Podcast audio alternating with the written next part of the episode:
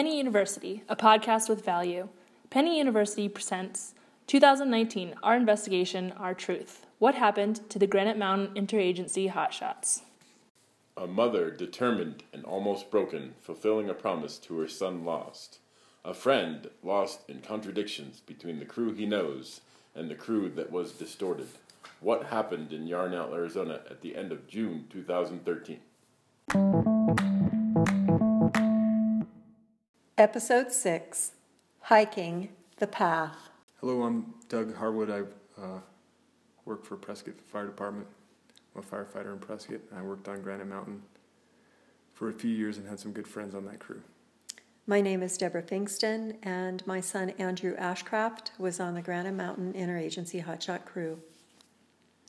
Thank you so much for all your thoughts, prayers, and comments. If any of you, if anybody has any specific questions or wants more info, please, or just to say hi, please email us at pennyuniversity at protonmail.com. We want to let you know that this is a very raw experience for us, and sometimes our emotions and words might not be appropriate for little ears. Please be aware of that while listening. You know, we've covered um, what occurred on June 28th, 29th, and June 30th, and up until the crew died. And we're not going to really review all of that again. If you would like to get caught up, please listen to episodes one through five. They contain a lot of information, a lot of material. We certainly will refer to some of that information, but we're not going to cover it in great detail. Right now, we're going to be discussing important facts that we know and what we've, what we've experienced. In previous episodes, we tried our best to follow a tight timeline, but from now on, we're going to be working more with subject matter. Not um, going to go through, um, we're not going to go through everything that the families went through. That's pretty personal and honestly a whole other podcast. Um, this is a completely different podcast. We want to learn um, from this tragedy. We want to learn what happened on that tragedy, um, what went well, and um, we just want to make sure we cover it all. During this time, that um, serious accident investigation report was released. We talked about that. And um, I came home and talked with my family, and we realized that any truth that was going to be found or had was going to be outside. We were going to either do it ourselves or others were going to do it. And honestly, I was at a loss. I didn't know even where to start. So I bought a purple little journal and I started writing things down. And I went to my computer and I Googled at email addresses for all of the wildland crews across the nation, and I sent an email to every soup and every captain, and I and any hotshot group, anybody I knew, I sent out hundreds of emails, and I asked them that if they knew anything about what happened in Yarnell, please email me back. If they could do it anonymously, any information that they had, please email it to me. And from those emails, um, I was contacted by a woman named Holly Neill, and she um, was a hotshot um, and was working with John Maclean, um, finding information because John Maclean knows that these investigations are a joke, and he wanted to know what happened in Yarnell. So Holly and John contacted us and asked if we could meet them. And so uh, my husband Jerry and I scheduled a time for them to come to our home. And they came into our home with another gentleman named Ted Putnam. And Ted Putnam was the lead investigator for Storm King, and he refused to sign off the investigation because he said it was so bad. And so they came into our living room and we sat and we talked. And um, they knew that this investigation was going to come out bad and was bad. Um, they had their own theories. They wanted to let us know that they wanted to work with us. We started working with them. Um, we even went out, Doug joined us. We even went out with John, Ted, and Holly, and her husband, and Jerry.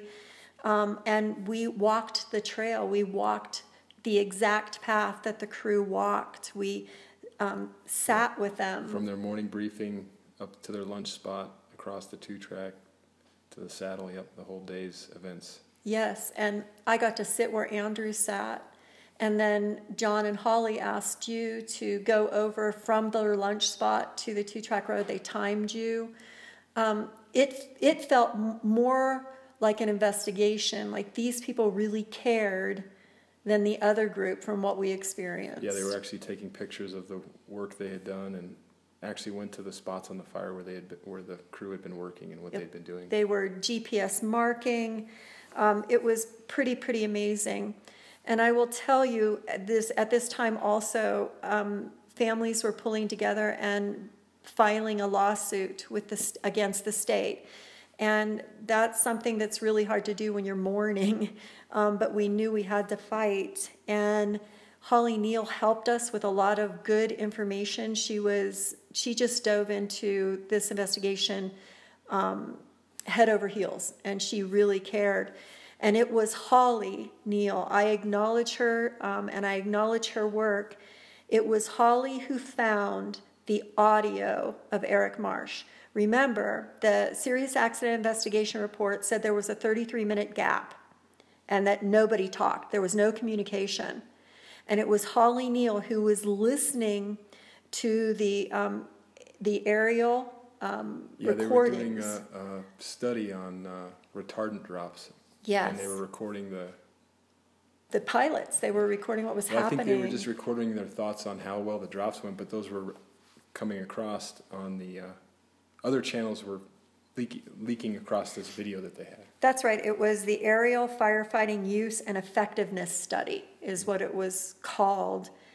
And it was Holly that got these audios and she was cleaning it up. And she was the one that first discovered Eric Marsh's voice. And I remember that moment because, uh, well, she called me and she was taken back. She was really um, scared at first, I believe, and angry.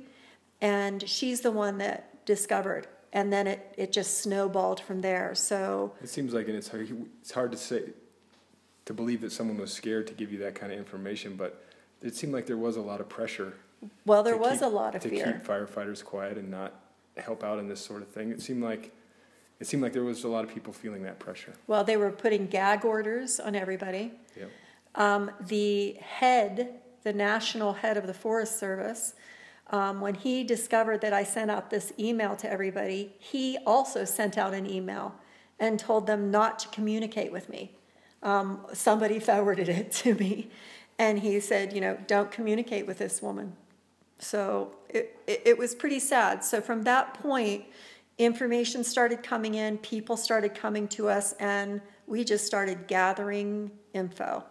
Yeah, we had more audio evidence of. Uh, this is that other other one we've talking about where Eric is coming down the or or someone is telling Eric that he needs to move his crew faster down down the mountain.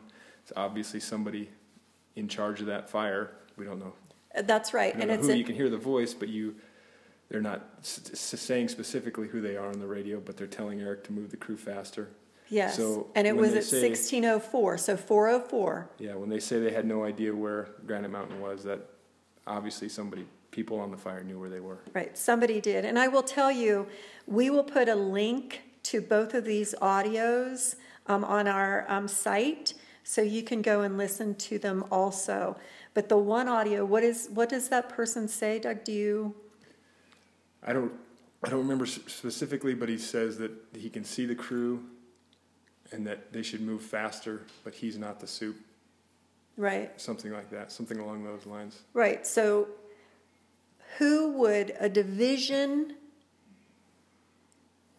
um, leader be speaking to that would give orders? You know, I mean, would it be the field op? Would it be IC commander? Would it be um, the? I mean, Yeah, who would be doing that? Ops would probably be the first step above him, but More than likely, right? yeah, it could be because they're saying yeah, I'm not the soup, so it could be anybody just giving advice, but someone obviously in a command sit in a command position was telling them that they should move faster. So you know what? I want to kind of throw out a challenge. Um, if when you anybody that hears us saying that, and anybody goes and listens to that audio, if you recognize that voice, send us an email at pennyuniversity at proton.mail. Um, I have my theories, um, and I know there are several that do. So um, we know that the the moment of silence. The 33 minutes has been blown out of the water. We have audio. The audio shows, proves that they knew the crew was coming down, proves that they knew where they were. Um, and then we have some other stuff that points to where the crew was. Um, And just points to a bad investigation. absolutely point well yes to a completely bad situation um, there is a beautiful powerpoint on john maclean's uh, book website. So if you type in john maclean go to his book's website hit the yarnell hill fire then on the right side you'll see a button holly neill um, n-e-i-l-l and you'll go to her powerpoint. Again good work holly. She's the one that found the stobs from that go all the way down the hill all the way to the ranch. And it's public um, information you can go to her powerpoint and she has a beautiful powerpoint that she has each stob a picture of it and um, exactly where they were found so an escape route was built and it follows where my husband jerry um, found the glove which i believe was um, anthony rose's glove it also follows the line of the marking tape that was found at the top of the two track road. So I believe with all of these things audio, stobs, gloves, marking tape, Eric saying, I'm at the ranch, somebody from in leadership saying, move faster. Everybody knew where Granite Mountain was. People are denying it now. So it's frustrating. Um, we did, I did receive a lot of anonymous emails at that time, and one that I thought was interesting. All it said is, You'll never hear from me again, but ask where the safety officers were. And that started our conversation about safety officers. We were never told where the safety officers were, how one safety officer was told to stay in Phoenix, and how the other didn't show up on the fire until 415. Um, a ton of emails that talked about how IC Command was a complete mess, that there was no information going anywhere, that the radios were trashed. Um, we even met with a crew member of Blue Ridge secretly, because remember, Blue Ridge was put under a huge gag order and no one was allowed to speak to us. Um, but this Blue Ridge crew member contacted us and came to um, Andrew and Julianne's home and met with us and reinforced. IC Command didn't know what they were doing. It was complete chaos. Blue Ridge was trying to find something to do. Um, the radios weren't working. It, it was just a complete mess. And so he reiterated all of it. And that's everything that we can, everything we heard was that it was chaos, chaos, chaos. I do want to make one point. You said everybody knew where Granite Mountain was, and I think Uh, okay, yeah, clear that in up. command did. Yes. I I mean, Blue Ridge tried to understand where they were, and they communicated, but they were communicating about two different things. So there was definitely some confusion about where Granite Mountain was. Absolutely. Thanks, thanks, yeah. Doug. Yeah. Uh, and what the, you said is correct. I said everybody, everybody, I believe leadership Yeah. in IC Command knew exactly where Granite Mountain was. Some of them for sure. Some of them for sure. Um, the aerial did not, aviation did not, because they didn't have that good transition. Right. And there were crews on the fire, they did not, but IC Command, I believe, did. So thanks, Doug, for catching my wrong. I know for me, uh, hiking in Yarnell, I, I I've said it before, but I didn't like being at the um, the tragedy site where the where the guys died. It seemed much more important to me to walk the, the path that the crew did every time we went down there, and it was it was uh, it was really we, we every time we walked there, we'd hop, hop a fence in the neighborhood, get over that fence, and you'd be right on Sesame Street, right where the crew we'd walk right past where the crew parked their buggies up the mm-hmm. trail they took the two track they took up to get to the saddle they they saw, made some radio communications on up to the line where they started their line their work for the day Well, you know, and we, it, it would kick my butt almost every time now. Granted, I know I'm old compared to you guys, but, you know, we are walking in, and what always caught my eye is this was moonscaped. This was clean of the vegetation that they hiked in. And it's still an insane hike. It's Yeah, just crazy. it, it's it's hard to imagine it because all we've seen it is moonscaped. It's hard to imagine it with the brush on it and what it Right. would actually look like. You really have to work at that. But um, I mean, we went out there so many times, and it I, I can't even count the times I went out there. But it it felt like every time I went out there, I was in the right place. Something new, a new idea or a new thought about the fire or a new thought about my friends on that fire it would come to me and it was uh, it just felt like i was in the right place doing the right thing every time Well, I know, I don't know how many times we would talk and I would ask you, I, am I insane, Doug? Am I doing the right thing?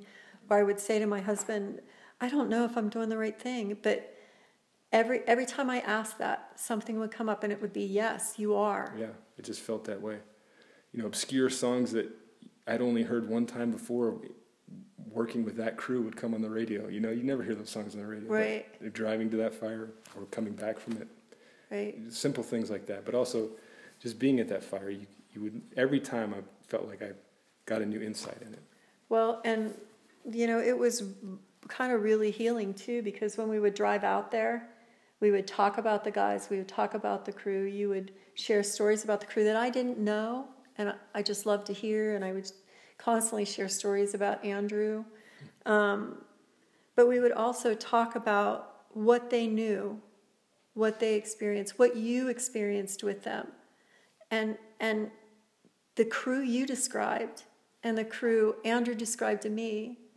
and the crew that others told me was not the crew that was being that gets painted right you know by the Serious Accident Investigation Report or painted by some people that are out on the speaking circuit. Right.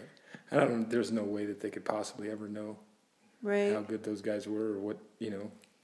You can't share that really.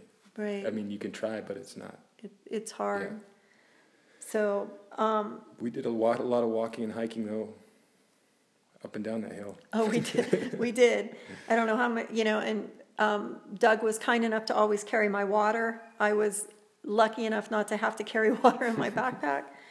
But, you know, so many times when we were doing that, all I could imagine was the heat of that day, um, the fuels of that day, that the backpacks that they were carrying. You know, I would think about Andrew carrying how much does a backpack weigh? 40 to 50 pounds probably Okay, so here they are, 120 degree heat, um, with a 40 to 45 pound or so backpack, and then Andrew carrying this on top of it. I, you know, it, it's just insane to me. I was gasping for air with no backpack, no heat, you know, and here they are, just, you know, another day at work. It's Yeah. amazing. And I still, um, since you talked about the, um, what were those cans called, Doug? the sig cans The SIG, bottles cans, the SIG bottles, being in all of their backpacks. That just almost haunts me a little bit because I think about here they, they, they carry these explosives in with them in their packs on that day. yeah and we talked about it being on the crew how we'd want to make sure we had all that away from us but the crew at this on this fire was just left in a scenario where they had no time and no Right. opportunity to get that far enough Right. Oh, and yeah as soon as those things vent it's just spraying fuel everywhere so not only are you trying to save yourself, you're being sprayed with gas. Uh, there's there's got to be a better way. Yeah. Hiking out there so many times, I'm, uh, people that used to work on the crew when I did would would ask me if I'd take them out there because they knew I had hiked it and knew where all the the places that they would want to see too were. So we, I took a lot of people out there. Uh, A lot of alumni. Past alumni. Okay, Past yeah. uh, Forest Service people that had worked with the guys before. Um, you know, they they wanted to see what I wanted to see. They didn't want to see the deployment site. They wanted to see the entirety of the day, I guess. Well, you know, um, what just popped into my head with the deployment site, and you and I have talked about it. Um, you know, Jerry and I have talked about it. TJ and I have talked about it. Juliana and I have talked about it. Um, whether to leave this deployment site alone, raw, natural, let it be. You know, kind of like Storm King, just put some crosses down, um, and it's now a, a national park, and uh, I mean a state park because so many people were going there because it's fairly easy access if you trans, uh, trespass.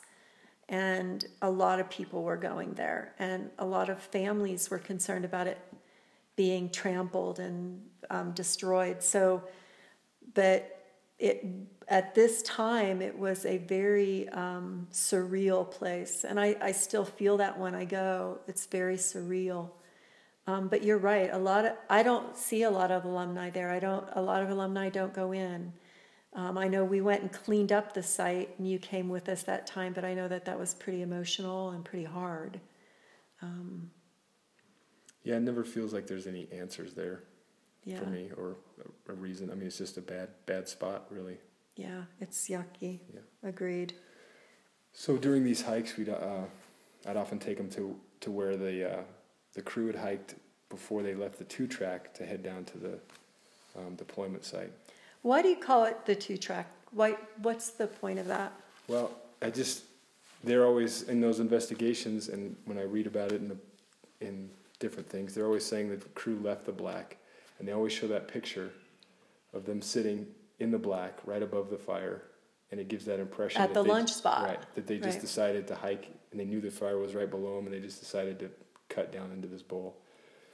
The two track is a much, at least in my mind, it puts that, you know, mile and a half away from that spot, Yep. hiking along a ridge. They had multiple choices, Multiple escape routes, multiple safe ways to go. No fire underneath them. Yep. And then by the t- when when they got to that sp- spot where they took off the two track into that bowl, they had the fire a mile further than where that investigation says it was. Right. Where it moved that ten you know that mile And a 10 ridge in between. Right, right. They just had it was a it was a decision that limited their escape routes once they did it, but it was a, a better decision than the pictures and the way they say it that they just left the black to hike down the. So you like it said why they left the two track instead of why they left the black. That it's more Yeah, I, I just I guess that thought of just leaving the black, and then they went down into that bowl just it really irritates me because it just wasn't the way it went. Right. Well, that makes sense to me because, you know, whenever we would go to do their path, whenever we would follow their trail, whenever we would go to see where the buggies were or the dozer or um, even to the fatality site, we always ended up having to go in on Sesame Street. Um, I remember walking through burned out houses and over um, burned out uh, barbed wire um, and and through a couple washes, but it, we always ended up on Sesame Street. It seemed like every time we did it.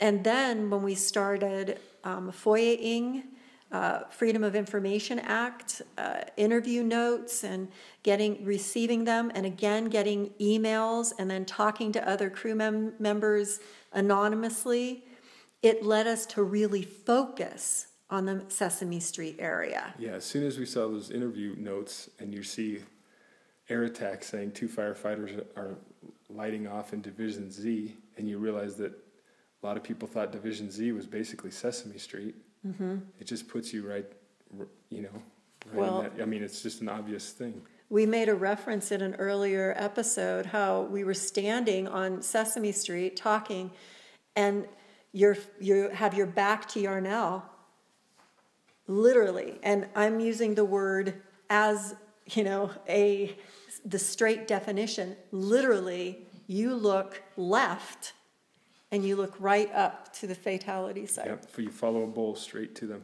straight to them. And and it's the same if that same map that the SIR SAIR investigation had showed that fire jumping that that one mile almost one mile jump in 10 minutes and it puts that fire in that same exact spot right on Sesame Street right at the beginning of that draw up to their bowl. Right. Um, and then, but you also um, went out there, you talked one time about trees. Could you explain that? Well, there's not very many trees or, or very much vegetation high enough because the fire, at, at, the, at that point, when it turned up that bowl, it was just, uh, it must have been a wall of fire because everything, there's lots of brush, you know, 10 foot high brush, but the fire was above that because you can't see any burn patterns on that. But there's a few trees, 30, 40 foot high trees right along there. Maybe there's three of them. And you can see a burn pattern on there that shows the fire coming from that Sesame Street area where we stopped and looked mm-hmm. left and looked right up mm-hmm. that bowl. It just mm-hmm. lines up right from there, straight to the crew.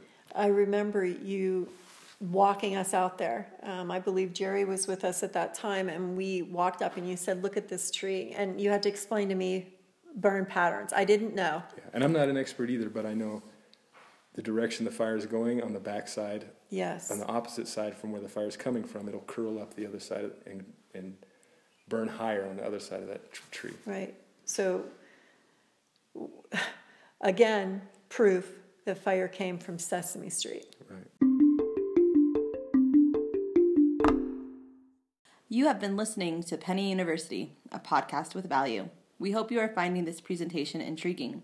If you would like to share your two cents, please contact either Deborah or Doug at pennyuniversity at protonmail.com. Thank you, and back to the podcast.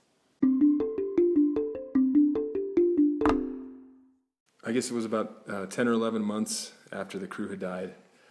We'd been hiking out there many times. Sesame Street had become a uh, key area where I was looking looking at things and, and thinking about things. And I was hiking along Sesame Street, imagining a burn there. Um, and I was I just was looking along the along the side that would have been burnt about 10 feet off the two track there that they could have burned off, which well, it was the dozer prepped Sesame Street. And I found a little piece. It was about three inches long, and it just looked to me like a burnt up fusee. A fusees a ignitions tool that they use to light light off these burns. Right. It's round. Yeah, Yeah. and I just I I uh, it was just, it looked so much like it to me, and it just felt like true evidence. I had no idea what to do with it. You know? I'm not an investigator, and I felt like there needed to be I needed to call the FBI to for them to see this. So I left it right where it was. I took pictures of it, and then I called Deborah. I called the few other people that I you know just to, wanted to tell this to, and um, I had to leave it there for a night, and I was just so stressed out about it, thinking of leaving it there. And I just imagined that people were going to want to come, like the investigators are going to want to hear this, and they're going to want to They're going to put this. caution tape Yeah. around it, and yeah. Yeah, they're going to want to flag this off and, and start looking. And they could have cared less. Nobody cared. No, except I remember this family was freaking out. I don't know. We were freaking out about it. So a couple, you know, the next day I went down there and put it in a glass jar, still in safekeeping in my garage. And we GPS marked it, GPS marked it. and I took a piece of it. Yep.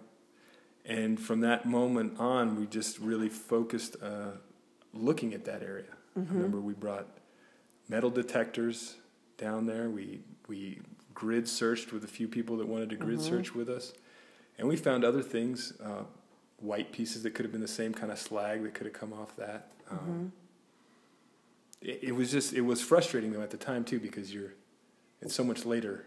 Yeah, you know, it was a but we- year later. Yeah. Yeah. Yes, absolutely. And I know we took that piece and I thought, what are we going to do with it? We've got to figure out what it is. But we didn't want to work with any lab in Arizona. You know, Right. it, it was just crazy. So I started making phone calls and I found a lab in the Midwest and I sent it to them. I didn't let them know what it was. I didn't say who I was. I didn't anything. Um, but I had to write my name down. But you know, who am I? Right. And um, we get out there, and that lab called me, and they said, "Listen, Mrs. Pfingsten, we know who you are. We Googled. We know what this is." And we want you to know you are dealing with one of the most corrupt departments in government. And I remember getting that phone call and saying to my family, they just said this is one of the most corrupt departments in the government. You got to be kidding me. What, this isn't the CIA. This isn't the FBI. This is the Forest Service. These are the great forest rangers. You know, I mean, what are you what are you talking about? And this guy said, they they are always covering their butts. And um, we have the report. They couldn't fully identify exactly what it was, but they b- believe it was some type of hardwood. Yeah. so not the fusee piece Um, Not, that I thought it was. I know, so we were really disappointed, but we still have it. Who knows? Maybe now we should send it to a lab. Right. Maybe they were bought off. Who knows? well, during that during that time also, uh, we had an arson dog that was able to come out and search that same area, and this was amazing. That arson dog hit on the spot where the piece was found. And you didn't tell them. Explain that whole thing. I mean, I mean, it was just a. Men never met the dog before. Never met the handler before. never showed them where He you was a- found Yeah, a law enforcement officer that was willing to come out and bring his dog. According to him, expert dog solved lots of cases for him all over, all over. Um, and I was there with some alumni that were also there with us, and we were just amazed. That dog hit exactly there, and he hit along that area in places that you would think people would put drip torch fuel for a burn. Okay, so it was just like what? Yeah. bop, bop, bop, bop, I think bop there was like five or six, five or six areas right along there. Okay, so But there wasn't anything there that we could see. It was, Right. He was saying he thought it could be um, accelerants, so a drip torch fuel or something like that that the dog was. Okay, so Sesame Street, where right down at the end of the shoot of this of the tragedy, we have an arson dog that hits that there has been accelerant placed in these multiple locations. It was at least five, maybe seven spots Right. along there. And what what comes of that? You and I are talking about it on a podcast, Yeah. right? It's not in the serious accident investigation report. That wasn't even in ADOSH. Um, that that's not anywhere. It's you and I talking about it, Doug. And I would assume the other people that were out on Sesame Street that day, but Right. right? Yeah, and it's just that same question, you know, why? What if this had been done after the fire, not a year later? Right. What could what could have been learned? What could have been done? what could have happened you know and at the same time where all of this is going on we're getting videos sent we're getting photographs of us sent information on smoke columns um, prior to the fire of hitting yarnell um, several pictures that so there's a column of smoke coming from this area There was nothing we could really we could Um, no. really tell anything from, them, but they were saying this is what they thought they were seeing. their rumors were running crazy. They were Right. running everywhere. Um, attorneys were calling, and one evening it was after dinner. It was dark. Um, there was a phone call from a local attorney here in Prescott, and she called me up and um, she said, "Deborah, I need to talk to you for a moment." And I said, "Okay." And she said, "I want you to know." That I was contacted by an older man who lives out in Yarnell who listened to um, radio um, bands, you know, the people that listen Ham radio. ham radio, you know, and they listen to tragedies. And they had called her and told her that they had heard a voice that said, um, Andrew Ashcraft with Granite Mountain, we need help. Now, first of all, Andrew was a Sawyer. He's too busy. Right. You know, he would not have been one on the radio. But I sat there thinking, and she said, you know, so I just felt I had to share it. I sat there thinking, what do I do with this? And, and that's the type of information we were getting. We had to sift through Yeah.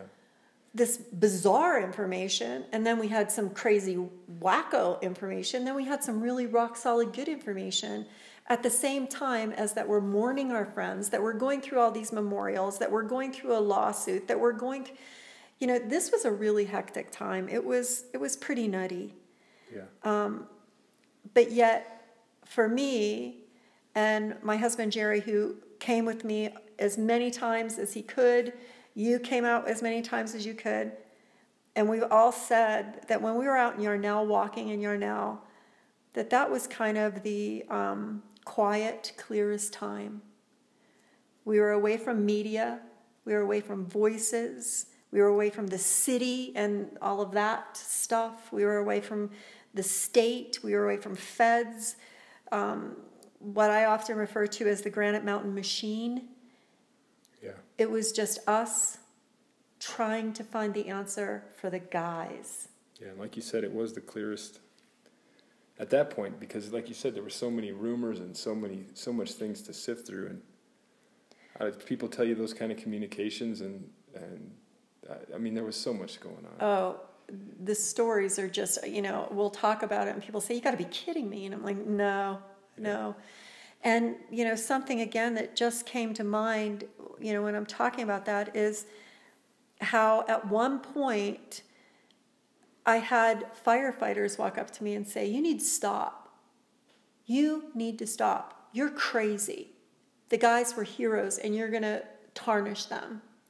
It's like, no, I'm not. Right. I had one firefighter go to Juliann, Andrew's widow, my beautiful daughter in law, and say, Your mother in law is insane and you should tell her to be quiet.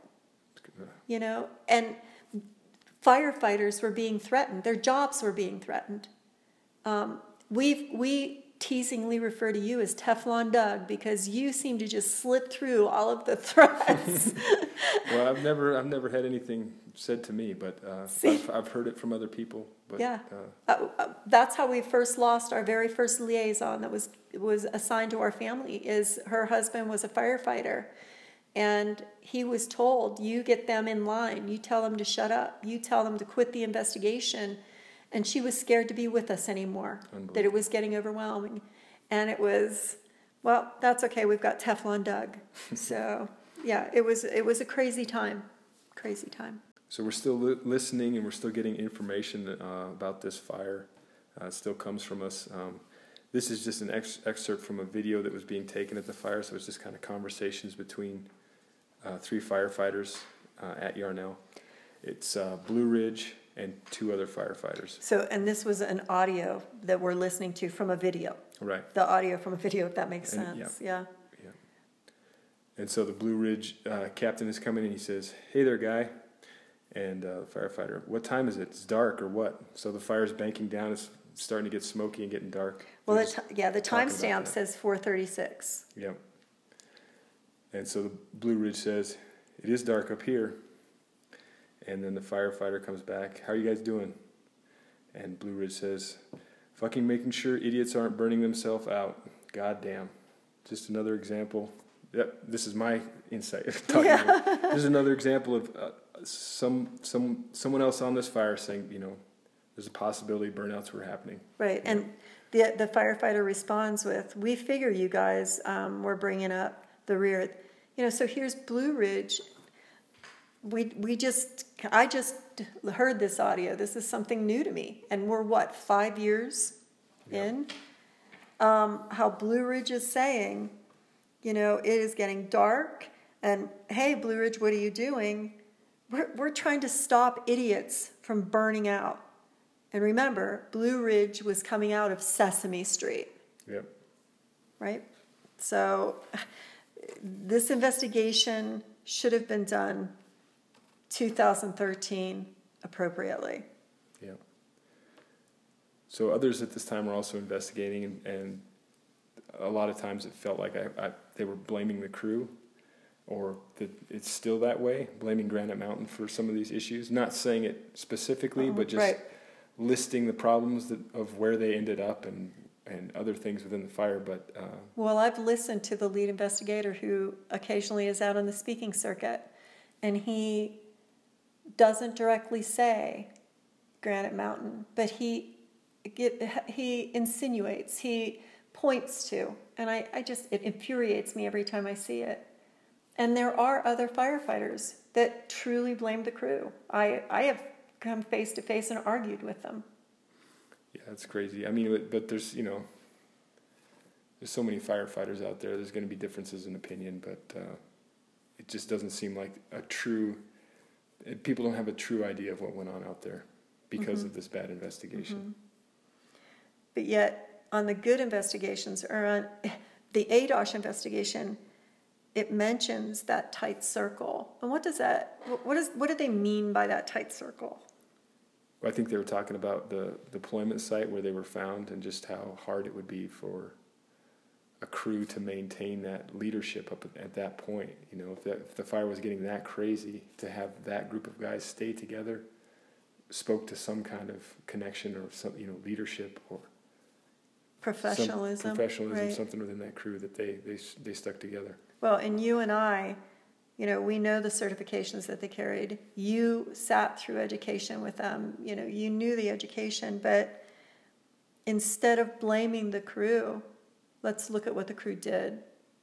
Right. But you have to have an appropriate investigation to look at the crew, yeah. unless you want to be like us and become obsessed, right? um, you know, one of the sad points of this fire is that there has been no change Nothing. N- nothing has changed. The death of 19 men, and we have, you know, first, I guess you have to have a, a correct investigation report to do correct change so that you can learn from it. Yeah, if your investigation report just says, "Oh, what a tragedy," this they were happened," they were quiet for 30 minutes. Everybody did their job, and then this happened. You know. that- Whoop. yeah. Yeah.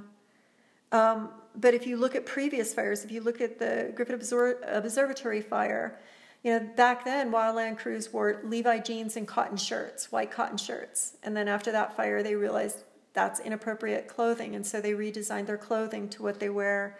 Um, the Big Burn, everybody knows what's the great tool that came out of the Big Burn? The Pulaski. Um, and that's just to mention a couple of things. Every tragedy, something has changed. The 10 and 18s came from tragedy.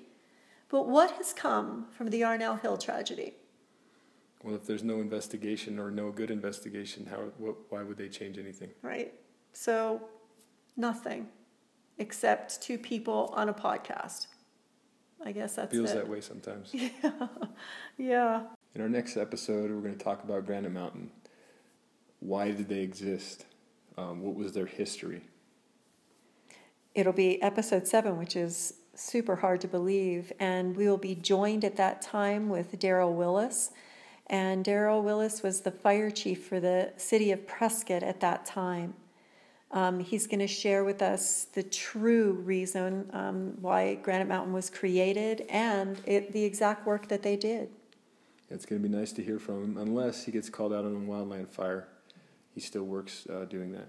Yeah, he's still a wildland firefighter. So please join us for episode seven to learn about Granite Mountain, the crew. And oh, by the way, hey, a big shout out to Newfoundland. Um, thank you guys for listening, and eh, that's amazing to me. Shout out, Newfoundland.